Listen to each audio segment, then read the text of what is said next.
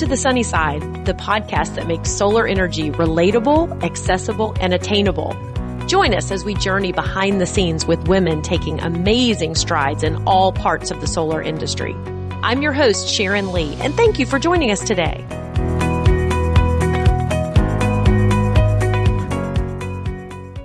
Welcome to another episode of The Sunny Side. In fact, this is our first episode in 2023. So we are excited to get the year started off right. And I think everybody's going to be very excited about the guest that I have today. But before we get to her, um, let's dive into Sharon's Corner. What have I been up to since our last episode? And well, first, I should say Happy New Year, except for the fact that we are pre recording us because there's been some exciting stuff going on in the world of solar, and we wanted to be kind of hot off the press with what's going on. So let's see. In the past, I just got back from Naples, Florida with my little 12 year old who had been on a football team with a tournament down there. They came in fifth in the nation, which is pretty cool. So they somehow made it past their regionals. We kind of didn't think we were going to Florida. And then, okay, here we go and and they did great. So this is great. And then speaking of football, my guest is also a Tennessee fan, and so we were going to talk about how great Tennessee did against Clemson, but we're recording this, so we don't know. So we're just going to wish them luck and hope that that works out. But anyway, like I mentioned before, since the last episode, we had a landmark vote here in Georgia, and I am not talking about our Senate runoff, which is pretty good news in and of itself. But we're I'm talking about the rate case that happened with Georgia Power. We're going to community care rates and what the vote was on the Public Service Commission and implications of that.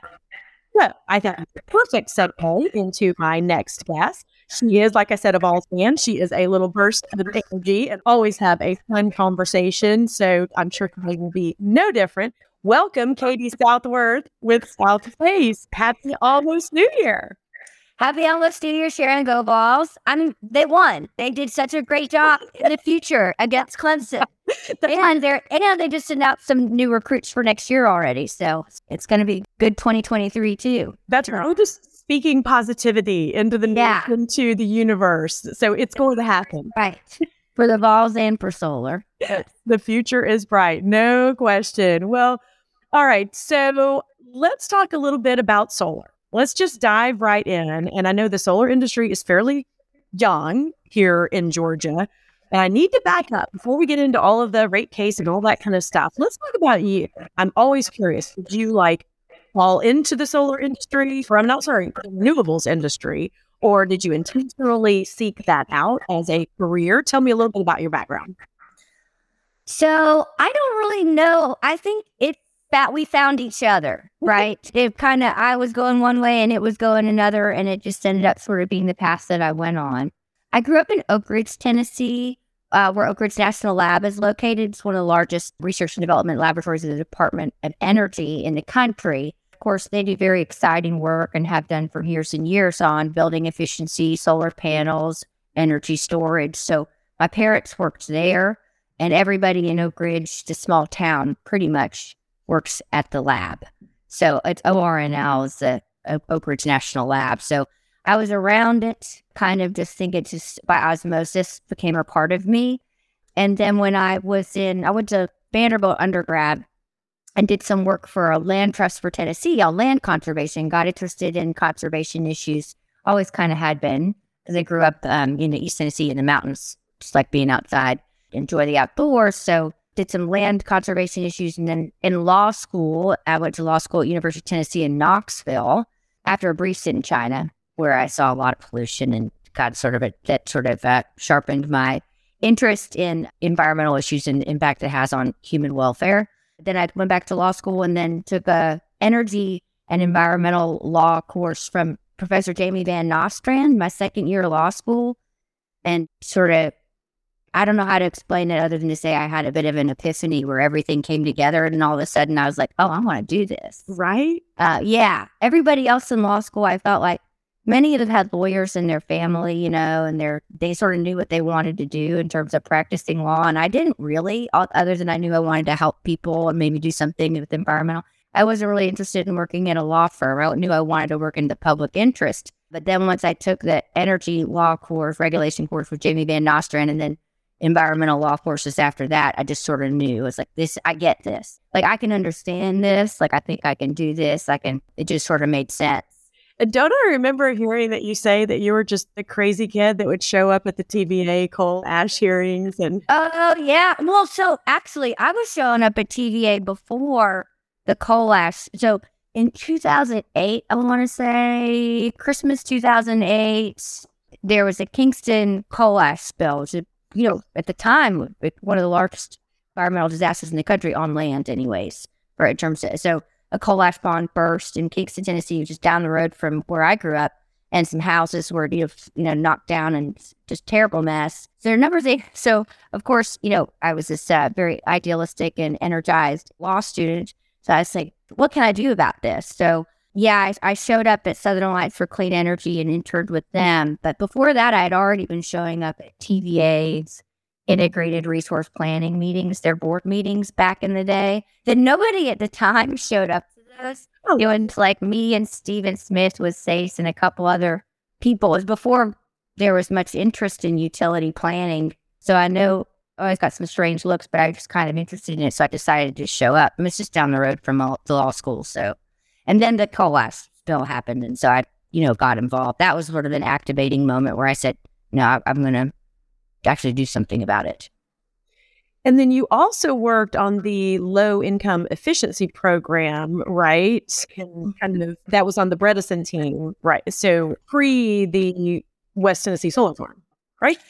Yeah. So I worked after law school. I um when I was in law school, I did a, some work. Or I had a fellowship with the Bipartisan Policy Center in Washington D.C., which was I'm so, so fortunate to be a Pito Sagliano scholar there. I worked on cap and trade legislation. Remember that when, when that was a thing at the federal level? Hey, if you told me we didn't weren't going to get it, I would not have believed you in 0809. Yeah, so I was working in D.C. there, and then started when the Recovery Act passed after I graduated law school. Did work on the low income weatherization program, uh, technical assistance for DOE, because that program got quite a large bump in the Recovery Act, which is kind of reminiscent of now what we're seeing with the federal money that's coming in under the Inflation Reduction Act and infrastructure bill. But so then I decided when I was in DC, I got a call from the state energy office director in Tennessee who worked for Governor Bredesen and said, Look, we've got all this Recovery Act money coming. We need to hire someone in the office and we need some help. Will you come? And I was like, I'm immediately, I'm coming. After the coal ash bill, as a matter of fact, so about a year before that, when the coal ash bill had mm-hmm. happened, I went to Southern for Clean Energy and said, How can I volunteer? And I went to the state energy office and I said, I want a job. Give me a job when you get one. I want to work for you. And then once, so once the the, the Recovery Act passed and they realized they needed to be to staff up, uh, they called me. So I guess I actually went after the solar industry. If you think about it, because I kind of was bothering anybody that would listen to give me a job, really. So that's how I got the job with the Bredesen administration. And of course, Governor Bredesen is a pioneer at the time. Um, mm-hmm. I ran Volunteer State Solar Initiative for him. And so that was $62 million program. 31 of it went to, which is, this is like 2010, just more money, you know, inflation. There was a lot of money, still a lot of money, but 31 million of it for a large utility scale solar farm in West Tennessee. And then the other, the remainder went to uh, University of Tennessee, where we did rooftop solar grants and uh, other sort of value chain grants to manufacturers and companies working in the solar industry. But that West Tennessee solar farm was a huge project. People thought we were unreasonable. Well, nice way of putting it. And that was only five megs, if I remember right. I mean, that wouldn't even be considered utility scale, really, at this point. So, right. and for that to be that, wow, this is outlandish, is pretty crazy. Yeah, I think at the time, so 2010, we got the grant from the feds to start the Volunteer State Solar Initiative. At the time, there was less than a megawatt of solar, probably less than half meg, uh, you know, it on the grid in Tennessee. So that was, and we're talking about just game changing, right? So by the end of the four years that we're running that program, we'd had something like 50 megawatts in Tennessee installed from zero to 50. I mean, it, look, that's like, you know, small potatoes nowadays, but the five megawatts and we got it when it went online, it was the largest installation in the Southeast. And it was kind of the first of its kind. It was right off of the interstate. next to a rest center. Traveled. Uh, it is one of this it's run by the state park, so it's a demonstration site that also generates solar energy. And we took the re- the we structured it such that the revenue that was generated from the array will go back into expansion of the array. So it expanded has expanded to at the time it was up to 10 megawatts. I think that they're doing it, they're able to do more now. So the earn revenue, buy more panels, build it out more. It was nuts trying to figure out how to get that project done. I think for anybody that would have been a challenge, much but but then add that you're working with federal government money for state government and then having to go through all the approvals and stuff. So it was um it was fun. It was a lot of fun. But that didn't stop you. So you kept on this this train uh, still going with renewables, and there were still some other stops along the way before you got to Southface. You were with worked on some FERC projects and all over the country, right? Yeah, well, I worked. So after doing the work with Governor Bredesen, when he left office, of course, he started the Silicon Ranch so company um, that does large scale projects. And then I continued on to the state of Tennessee. I worked for Governor Haslam and under actually was worked under Democrat and Republican, got promoted under Republican administration. You know, that Tennessee's they're pretty moderate. We were continuing to do good clean energy work, so I stuck around, and then I worked on our response to the Clean Power Plan, which is an Obama administration plan that came down. So I worked on our response to that and then left the state after five and a bit years and then started working for national environmental groups. I did work with a sustainable FERC project, did FERC work, did um, did some state regulatory work, state utility docket stuff with Natural Resources Defense Council and others. So I did a lot, a little bit of everything for about six years after I left the state, just thrown into different types of advocacy opportunities at state level, local level, and federal level, wherever they could plug me in. Or I think I was willing to travel. So I would send out west a lot into the southeast too. Well, and now you still split your time between Atlanta and Nashville, right? Oh yeah, yeah, yeah, yeah. On that plan of moving around. Yeah, we've got an office. Southface has an office, satellite office now in Sarasota on New College campus, and it's not bad. I go down there when I can. Oh, yeah, that's a good yeah. if you can get it for sure. Tell us what Southface is for anyone that has not heard, like the total 101 on what Southface is. So we're a nonprofit. Uh, we're based, headquartered in Atlanta. I've been around over 40 years, uh, dedicated to sustainability in the built environment, which is a big, that's a big, you know, touches a lot of things. We have an advocacy program that I'm the pro- manager of, and then um, we have research, technical assistance, and education programs, do workforce development. Uh, we have grant programs that give grants to nonprofits that want to improve their uh, energy use. And we have a design consulting team too. So we work broadly in sustainability in the built environment. And then my role as advocacy program director is to help push policies uh, in, at the state and federal, local levels that help sort of support the built environment of the future that we want to see, which means resilience, which means you know getting to net zero carbon um, and pushing renewables, but also efficiency. We look at things holistically. We're not just a solar. We look at all the solutions. Right. And you joined them in 2021. I mean, so we both had this crazy past changing jobs just post COVID and oh, yeah. the story. yeah, right. Yeah, it's been fun. I came to Southface because that well, I had worked with South Southface when I was with the state of Tennessee. They did a project with us on building codes training, and they did such an amazing job, sort of train the trainer, teaching um, building codes inspectors how to learn the updated code and, and teach others how to inspect buildings. And that was my first sort of interaction working with South Southface and was really impressed by it. And then oddly, you know, I've been had this strange interest in learning more about building codes. So it's kind of like percolating in the back of my mind, like, I'd like to learn more about this. So this is a nice opportunity for me. Well, and it's all interconnected. You know, you have your building code and all that information, and then all the different types of renewables. And you said you don't look at it from what you look at it more of as a holistic approach. So, so then you help clients. You said that you don't have to be members. You can be a member of Southface, but you can reach out for sustainable planning and group and bring a project yeah, and they'll take a look at the plans, right? Absolutely. So we don't, uh, you know, build things for our clients or members. Yes, please become a member. We have great. I didn't want to discourage membership. That's not my point. Oh yeah, no, no. Oh yeah, no. We have really great events. Summer, you know, winter solstice. We just had. They shared. You've probably been to a few of them. They're a lot of fun, and you get a discount if you're a member, so that's nice. And your newsletter and things. But in terms of how we work with clients on their sustainable plans for sustainability, it of course we've worked with cities to help them design their 100% clean energy plans. We've also worked with private sector clients like Chick Fil A, doing design consulting, where we help them develop their standards around, you know their portfolio of, of buildings and operations and understanding energy costs, carbon impacts, those types of things. But we, you know, we'll help design consulting, but we won't build the system. You know, we're not actually out there. We'll help clients identify solutions, and then there it's up to them to select contractors. And I think occasionally Southface will help with that more, but we're never, never sort of on the rooftop putting a solar panel or yeah.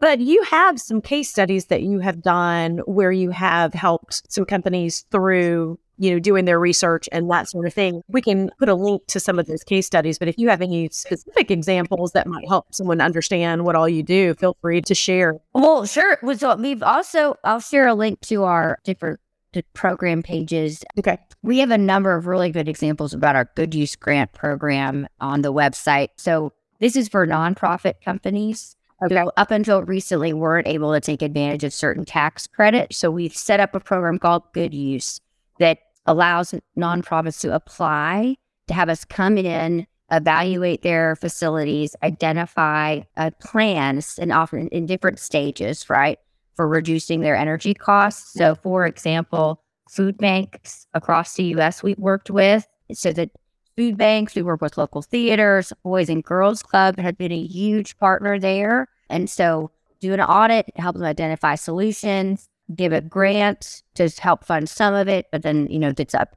They often chip in or get financing for additional measures. And uh, so we're, that allows them to save money to invest back in their bottom line. And it's similar, you know, similar thinking or reasoning. It's still reason to do it for our private sector clients as well. You know, mm-hmm. sustainability, operating your business sustainably doesn't mean, you know, warm beer and keeping the office cold, right? It means maintaining productivity, but just spending, being more efficient, spending less to do the same. But right. Anyways. So that was going to be my next next question. If I were a business owner, how would that how would your programs apply to me? So you probably did you just answer that, or is there more that you might want to talk about, like what you are doing to build the card? Yeah, that's, that's well. First of all, sign up to be a member. right. Our person who you know would like me to say that, I'm sure. Absolutely. Yeah, uh, you can contact our design consulting team, and they'll, they'll come out, talk to you about your needs, and come come up with a plan. And they're a really fun team to work with. Got a lot of younger engineers that are eager to get out there and try new things and to get their, you know, get their boots on. And so they've they've worked in all kind with all kinds of clients, you know, large all the way up to small, you know, small theaters and things that we've we've showed up at. So well, and with, you know, ESG goals and things like that being such a big part of business right now, working with a company like or an organization like you all where they can be measurable, you know, they're tied to something, something that's a little bit more engineered rather than say, okay, well, we're going to take a stab at, at these goals. I mean, it seems like it makes a whole lot more sense to go that route. Yeah, I mean it's a whole with with the new rules, the SEC for publicly traded companies, but also for private companies too that just are starting to evaluate have, or set ESG goals, but also are considering risk of in their you know their contribution to carbon emissions and the like. There's a lot of work to be done. Yeah, we have a great team that's happy to help. Okay. Okay. Well, and I should all I always want to ask about mentorship. So, you know, there's so many different ways that folks go about that. Some people just really want to lift up new hires or, you know, try to get them more plugged in the industry. But you all have a more specific program. Right? You want to talk a little bit about mentorship at Southface? Thanks, Sarah, for uh, the opportunity to share about that. We have a army of volunteers and interns. We have an um, internship application um, that can be submitted through the website. We also regularly work with grad students and fellows. Agnes Scott has given us the advocacy program, has supported a couple fellows with our program. They've been indispensable. Our members often chip in and volunteer too. I have a, an accountant that's currently a member at Barbara, and who is Barbara Lee. She's a retired accountant and a Southface member. She just wanted to help out with the uh, Inflation Reduction Act uh, advocacy that we're doing. And so we're working with her to understand some of these tax rules and things. And so there are plenty of opportunities. You can volunteer, become a member, volunteer, apply to become an intern. You have an opportunity to, to get a fellowship or through your university for grad students, for example, it, that's another way. So if you want to help join the team and chip in, we'll find a way to bring you into the fold. right, right. There's no problem there. That's for sure. Well, I really wanted to have you as my guest for the January episode because we knew that the Public Service Commission was going to be, you know, making their vote on the rate case and, and all that. But I guess talk a little bit about the background, like how this comes about, about how, you know, every three years this is studied and you know, what exactly is the rate case? So maybe start and give us a little bit about what the Public Service Commission does and, and all that. Great. Okay. So I'm going to plug first. We have on our YouTube channel a six part training series on utility planning in Georgia. If you care to learn more about the acronym soup that people talk, talk about, this it demystifies it. So I'll plug our YouTube videos, but, but I can give the quick and dirty. So every three years, under Georgia statute, regulated utilities, that means investor owned, publicly traded, you know, stocks and bonds, just that stocks, utilities have to come to the Public Service Commission. So that's Georgia Power is the only one that's subject to the Georgia, the Public Service Commission. The rest of Georgia, they run themselves. They have to come into the commission and they give a plan. It's called an integrated resource plan or IRP, all of which to use to be. But the integrated resource plan essentially is what do you need to do over the next 10, 20 years to meet demand, right? And so over 35 states do this. Georgia's not the only one that has a statute that requires it, but Georgia's is every three years. Georgia Power comes in, they say, we're going to retire this coal, we're going to build this natural gas, we're going to build this solar, we're going to use this amount of energy efficiency. And it's basically stack the resources to meet the demand of the customers. So you forecast how much energy you're going to sell, and then you have to figure out the less least cost resources to meet the demand. That's the long and short of it. Okay. It gets complicated real quick, but really it's what do you need to do to keep to maintain the system and to continue to sell to your customers. Now that happens every three years. That's the IRP integrated resource plan. So that decision happens January to July, set by mm-hmm. statute. The commission will vote on this company's plan. And so we got involved in that as an intervener we suggested some improvements to the plans. I've got a number of them. And then, and there's, you know, a fair amount of solar, utility scale solar in there. They're 2.4 gigs. So, eh, but anyhow, that plan gets approved by the commission. So that's what is Georgia Power going to do? And then after that, there's a rate case. And that's basically how are you going to pay for it? What should customers pay for the company to be able to, con- to execute on this plan for the next three years? And so the rate case immediately follows the resource planning case. It's mm-hmm. what are you going to do? Then the case is how are you going to pay for it? And so Southface's role is as a full on intervener in that proceeding, which means that we do discovery, we bring in experts, we have go through data requests. It's a very involved process, but others do things. You know, it's also possible to send in public comments, send in letters. You can get involved if you're interested in it. Give me a call. Happy to help anytime. The, the rate case just got a decision two days ago on that one. So, and so our job is done right for that. Now, we argued for a number of things, got a few things happen. I don't know, uh, I don't know what level of detail you want to hear about, but basically, the rate case is another plan for how rates are going to look like for the next three years, and they're going up.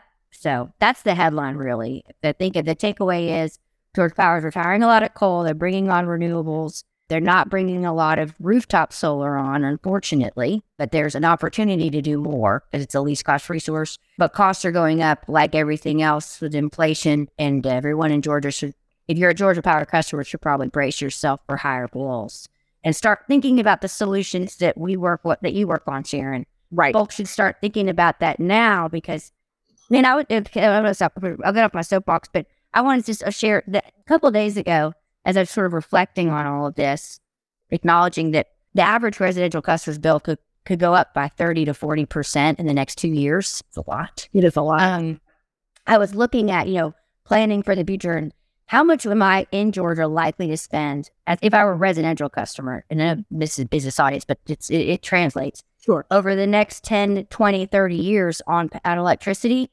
before these rate hikes, we're looking at, I was looking at my average. I'm not going to say how much energy, electricity I use. I use more than I should, but I'm wondering, I'm, I'm floating around anything. Eh, but anyways, I am lower than the average Georgia Power residential customer, but I'm not much lower. Okay. So over the next 20 years, I could be spending, you know, upwards of eighty, ninety thousand dollars on energy bills, electricity alone, Oh, wow. just on average. And this is before some of these rate hikes. That's a lot of money. 30 years I'm looking at, and this is a residential customer, 100 plus before these rate hikes and the ones that are coming. And so if you're taking the long view and you're, you plan to, you know, live in a building for a long time or be in a building, now is the time to invest in, in measures that, and solutions that can help you control your costs because it's going up, up, up.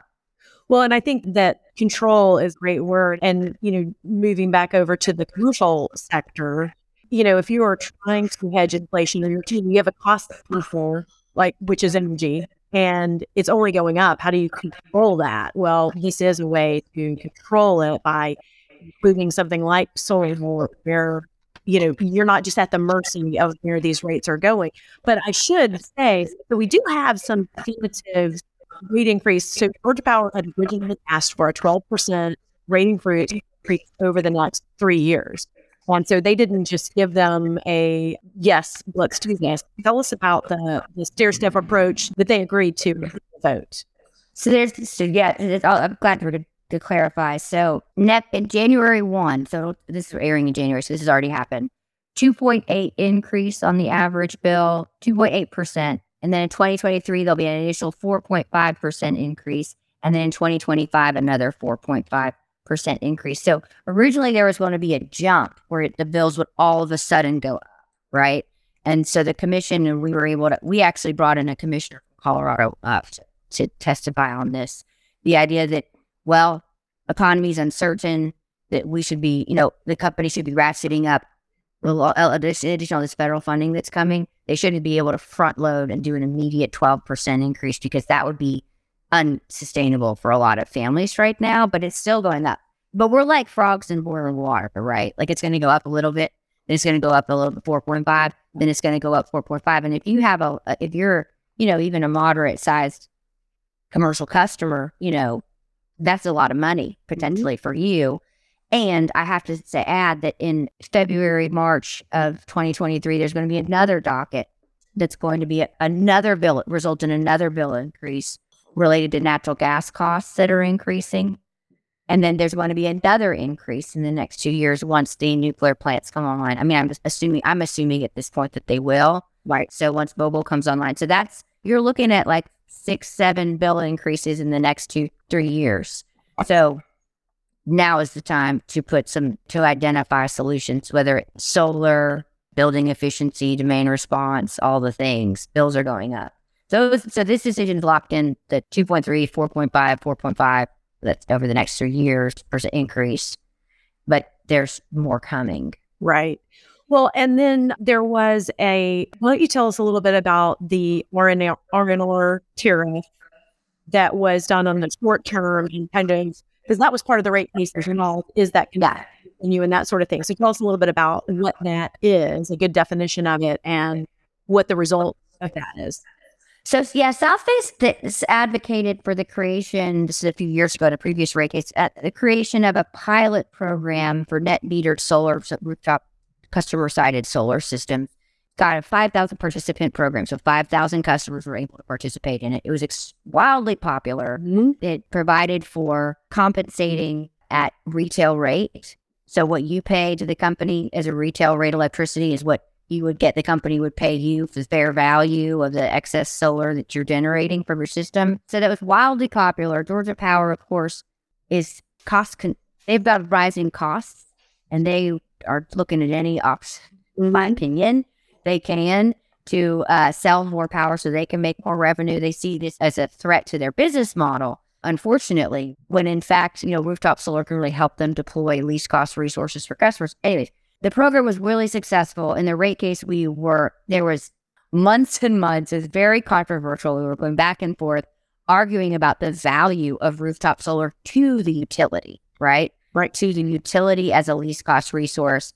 And so what we ended up with was sort of a split the baby approach. So for the 5,000 customers that were able to do this pilot program, they were getting paid at a very well, good rate. But for everybody else, they were getting paid at avoided costs, just like 2.6 cents a kilowatt hour, just like not the thing that, you know, not good for many, especially residential. It's not going to pencil out for a lot of folks.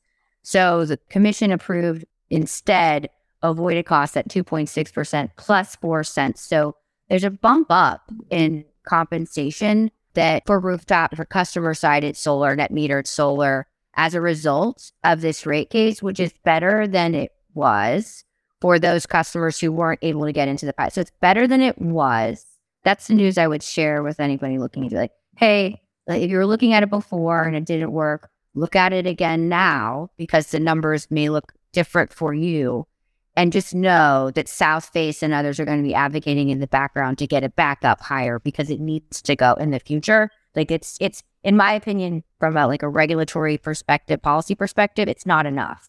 But from a person or a customer or a company that's evaluating doing it, you know, it may work for you now if it didn't before. That's right. Because, you know, if you are looking at sizing a system, your intention is not to sell power back. You want to consume as much as you can then you might have a business that doesn't work on Saturdays day or something like that. And yeah, inevitably they are going to have some excess generation. So yes, you're right. Make that that more palatable versus where it was, you know, last month. So now yeah. that might make these things allow on top of the Inflation Reduction Act being passed. So there's better incentives here on top of the fact that rates are officially going up and we know how much. So you really can projections, look at this as a cost center and see truly how you can control those costs. And I, I agree with you. I think there's, there's positive sort is there still more of a fight to be had? Absolutely. But I still think that in the end, the overall scope was positive. So yeah, I was going to ask you to qualify as well. So the Public Service Commission, they regulate Georgia Power. So if you are a business in EMC territory, somewhere across the state. Can you expect any implications from this, or what would you say to a business might be under that territory? Uh, related to net metering or just generally? The- In general, you know, so we know that these types of like with the rate increases and with these tariffs and that sort of thing, we know that this is what's happening for Georgia Power. But do you assume that there is some sort of connection for EMCs as well? Well, I think that there's no, there's connection certainly from out of the integrated resource plan. You know, there's I mentioned the 2.4 gigs of there's, there's a large amount of utility scale solar that's going to need to be built in the state. That may happen in EMC territory, uh, and then be wheeled in. It's possible there. I, we're seeing some land in Georgia with the large scale utility solar. So if you're out in the in some of those areas of land constraint, to me that says that we need to be looking more at rooftop and customer sided systems just because the land and connections on the transmission grid, we're seeing a lot of that being constrained. And that impacts the entire state, right? Okay. When you're trying to wheel solar from one part of the state up to another, this large scale, utility scale solar farm deal, because of the transmission constraints and land use constraints, we've had a big bump. Everybody knows we're big on utility scale solar, but the customer side distributed solar is doesn't have a very high level of penetration at all in Georgia. And mm-hmm. I think to me, what I would say is this has revealed to me there's such significant potential and even more sort of there's more reason to go after customer side or just invest in customer side and rooftop solar. So there's a case that could be made to EMCs with the investment tax credit. Then there's a couple other potential, like a 10% bump if you're a disadvantaged community. Mm-hmm. There's some other grants that are beyond just the 30% tax credit that a public power utility could definitely take advantage of, right? Like that would that they can now really utilize. So I would say that's there. But in terms of the rate case, the decision on RNR impacting others EMCs, I don't think it will. Okay. But unless it incentivizes a legislator to come and make some to draft some legislation on RNR that might impact statewide, that I mean, I suppose that could happen.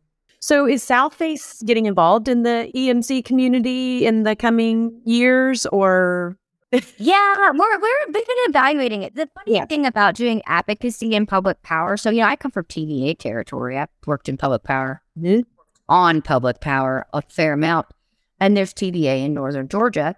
The thing about it, TVA, when you have a large federal entity that's over a bunch of local EMCs, there's one point of advocacy. But then in Georgia, to get change, you have to talk to like a hundred different groups.